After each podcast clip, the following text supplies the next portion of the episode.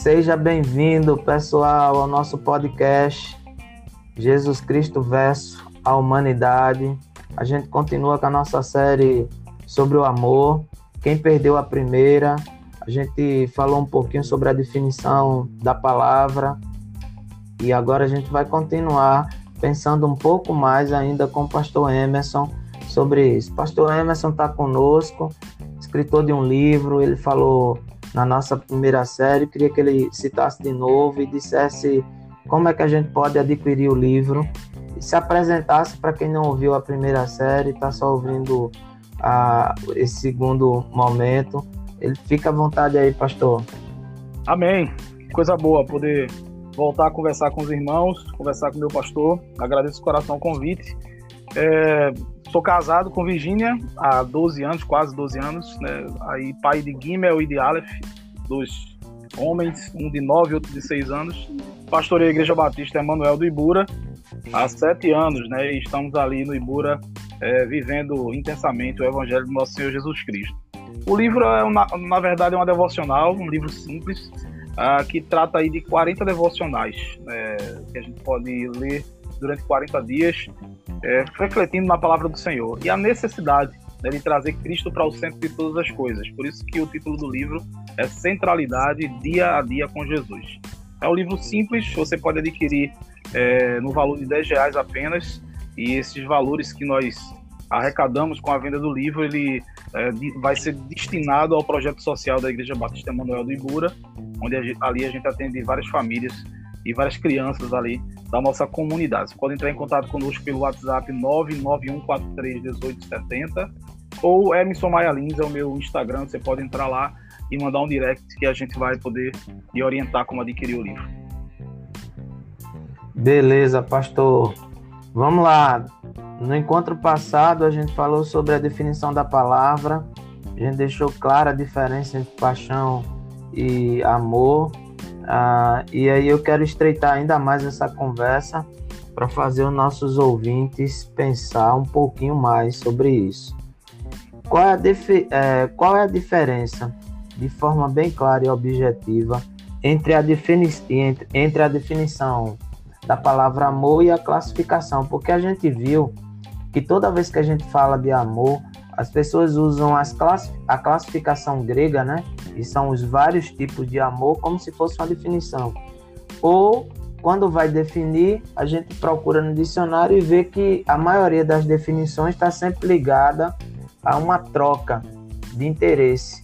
É, o amor é alguém interessado em alguma coisa, na maioria das vezes, em algum tipo de relação é, afetiva tá certo? Então, assim, hoje a gente vai pensar um pouquinho sobre a diferença entre a definição e a classificação. Seria amor, o que é, o, o que é amor, basicamente, qual é a diferença do amor para paixão? Pastor, fica à vontade aí. É, um, como a gente conversou no primeiro encontro, eu gosto muito de uma definição simples né, para a palavra amor creio que o amor é o que o amor faz. O amor é o que o amor faz. Ou seja, o amor é ação. É, e aí a gente pode citar aqui 1 João, capítulo 3, versículo 18, que nos diz: Filhinhos, não amemos de palavras nem de boca, mas sim de atitudes e em verdade. Na verdade, a única forma de amar é se movimentando em amor. Ou seja, a gente é, citou isso no primeiro encontro, que a paixão ela pressupõe um substantivo, algo muito estático. A paixão ela pressupõe algo é, que está relacionado a um desejo pessoal, é um sentimento pessoal. Então, por ser um sentimento pessoal, a paixão está muito interligada a algo individual, a um individualismo. Ou seja, não existe amor na paixão, existe um desejo. E muitas vezes é egoísta, muitas vezes é egocêntrico. O amor é a libertação disso. Não é errado ter paixão, quando a gente destina essa paixão para e esse objeto da nossa paixão é algo salutar. Eu posso viver apaixonado por minha esposa, mas eu sei que a paixão como sentimento, ela é efêmera, ela vai e vem. Então eu não posso apoiar minha relação nem na minha relação com minha esposa, nem com meus filhos, nem com qualquer outro nível de relação, eu não posso apoiar a relação na paixão. Eu tenho que apoiar no amor, porque o amor sim é a substância. O amor é um verbo, amar é verbo, né? e o verbo nos movimenta, o verbo é ação. Assim a gente define dessa forma, que amor é o que o amor faz. Então a gente precisa se movimentar uh, de fato em amor. Pastor, então nesse conceito, a paixão ela acaba, ela pode acabar. Pode, Você usou sim. o termo efêmero, né? É passageiro. Sim. Mas o amor também é efêmero? Não, jamais. Né? De fato, o amor ele nunca acaba, como, diz o apóstolo Paulo em 1 Coríntios 13. É um, um exemplo, às vezes, quando a gente está palestrando para casais, e eu cito esse exemplo e eu vejo os olhos assim se arregalarem. Né? Eu já disse em algumas palestras que eu, eu conheço minha esposa, Gina, desde os 14 anos de idade a gente namora. Então a gente tem mais de 22 anos de relacionamento, né? Namoro, noivado e casamento. E eu costumo dizer que durante esse tempo todo eu já estive apaixonado e também uh, já estive sem paixão por ela. Ou seja, a paixão já veio, já foi embora, já veio, já foi embora. E é algo que eu posso alimentar no dia a dia e é algo que as crises podem abafá-la. Então, assim, o amor é efêmero, a paixão é efêmera. Agora, o amor, ele nunca deixou de existir. O que é, deu sustentação à nossa relação até hoje é, de fato, o amor. E porque o amor é a substância que não acaba. Né? E nós decidimos amar. Como nós conversamos no, no primeiro encontro, é a escolha. Né? Eu escolho amar. E quando eu escolho amar, eu estou agora me abrindo para vivenciar ou para dar um mergulho numa fonte inesgotável, que é o amor. Né? Então, assim, é, é, eu decidi amar, ele jamais acabará, não porque eu sou bom, não porque eu sou uma pessoa que vou ter condições de fazer a manutenção do amor. Pelo contrário, eu sei que se depender de mim, esse amor iria acabar, mas é porque a fonte desse amor é Cristo. E Cristo é infindável, é infinito. Cristo é eterno. Então esse amor é eterno. Muito bom. É, parece simples, mas não é. Uhum. Porque a gente encontra, principalmente como pastor, né? De pastor para pastor, muita gente chegando dizendo, meu amor, como até foi falado é, em, no outro podcast, pastor, meu amor acabou. Meu amor pela minha esposa acabou, ou pelo meu esposo, não dá mais. A gente precisa continuar. E o que é pregado é que o amor ele é passageiro mesmo, né? Ele é bom enquanto dura, não é isso? Felizmente, né? Mas aí Coríntios 13 vai dizer que o amor ele é bondoso, não não é invejoso, é, não se vangloria, não se orgulha, não maltrata e nem procura seus próprios interesses. Nem procura seus próprios interesses. Então, quando alguém diz que meu amor acabou, é porque na verdade ele está procurando uma, uma, uma correlação, uma troca. Isso, é verdade. Isso tem mais a paixão.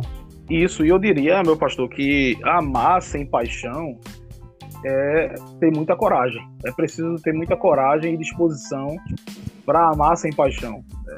Amar quando não tem condições de se apaixonar. Amar quando a situação não requer de nós. É... a gente não está vivendo momentos bons. É por isso que Jesus, quando ele ele conversa, ele nos ensina a respeito dos nossos inimigos, ele usa essa expressão, né? Amem os vossos inimigos. Porque aí é. não há paixão, não existe paixão pelo inimigo. É, então, você consegue sim é, amar facilmente pessoas que você gosta, né? Mas quando se trata de pessoas que lhe magoam, pessoas que lhe ferem, e a gente sabe que dentro de uma relação conjugal isso também é verdade. Em alguns momentos o cônjuge vai poder ferir o outro, vai poder magoar o outro, vai poder trair o outro. Então, amar em condições de traição, em condições é, adversas, é uma escolha corajosa. É de fato viver o verdadeiro sentido e a verdadeira intensidade da expressão amor. É, então é, é, por isso que é, eu costumo dizer que amar não é para os fracos. Né? Amar é para quem decide de fato viver de forma corajosa, porque a gente vai precisar abrir mão. Como eu falei no primeiro encontro, meu pastor, é, eu gosto de três palavras que, que para mim são essenciais na questão do amor. Quando o apóstolo Paulo, em Efésios 5, é, diz, por exemplo, para o marido, é, o marido deve amar como Cristo a igreja, eu creio que ele está falando de três expressões, pelo menos, como Cristo amou a igreja. A expressão sacrificial, porque Cristo, ah, de fato, se sacrificou pela igreja. A expressão é, substitutiva, porque Cristo, de fato, é, foi para o lugar da igreja na cruz do Calvário. A cruz era para a igreja e Cristo substituiu a igreja na cruz.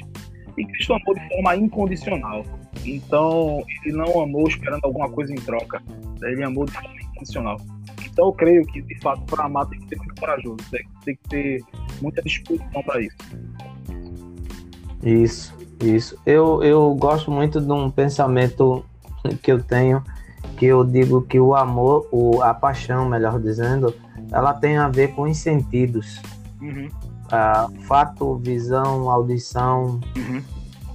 paladar, né, que é o toque. Uhum. E a gente se apaixona por uma voz, se apaixona por um cheiro, por um tempero, por, por, um tempero.